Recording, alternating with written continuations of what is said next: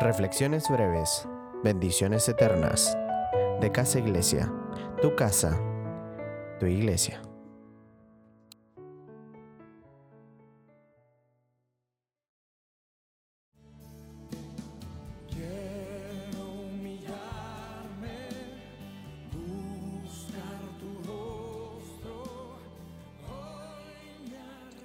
Qué lindo tema que me encanta para comenzar a recordar un precioso texto que está en Segunda de Crónicas 7:14. Si se humillare mi pueblo, sobre el cual mi nombre es invocado, y oraren y se arrepintieren de sus malos caminos, yo iré desde los cielos, perdonaré sus pecados y sanaré su tierra. Qué impresionante. Pecado es toda desobediencia a Dios. Y, esa desobediencia nos separa.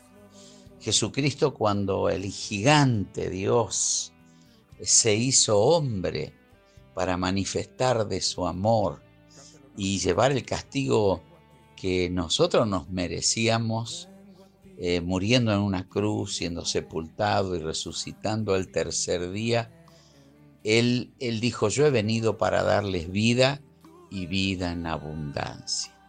Y qué interesante que humillarse es volver del camino en que íbamos solos, sin Dios, y tomando la decisión de buscar de aquel que nos pensó, nos diseñó, nos programó.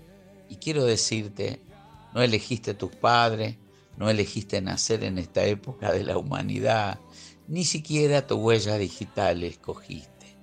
Hay un plan, hay un diseño, eres especial, su aliento está en ti, tú ves por su aliento, tú oyes porque su aliento está en ti y Él te ama.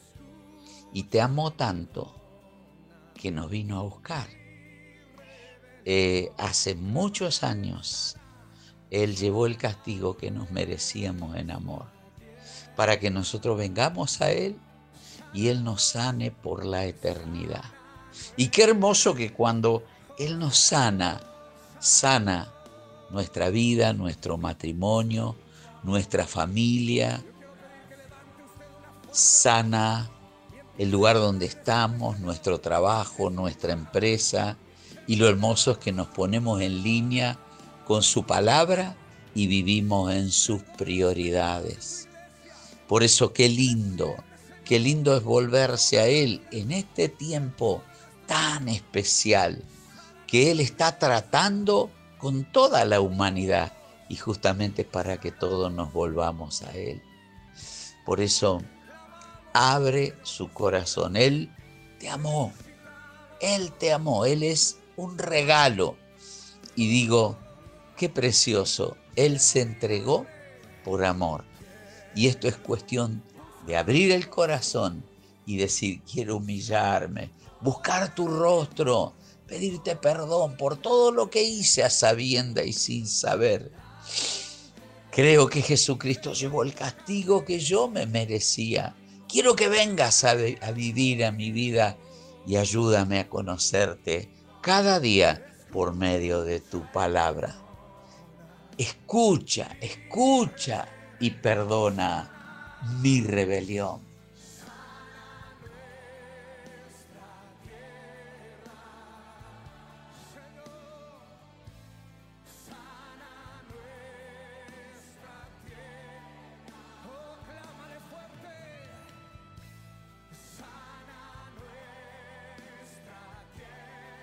Él sana tu vida.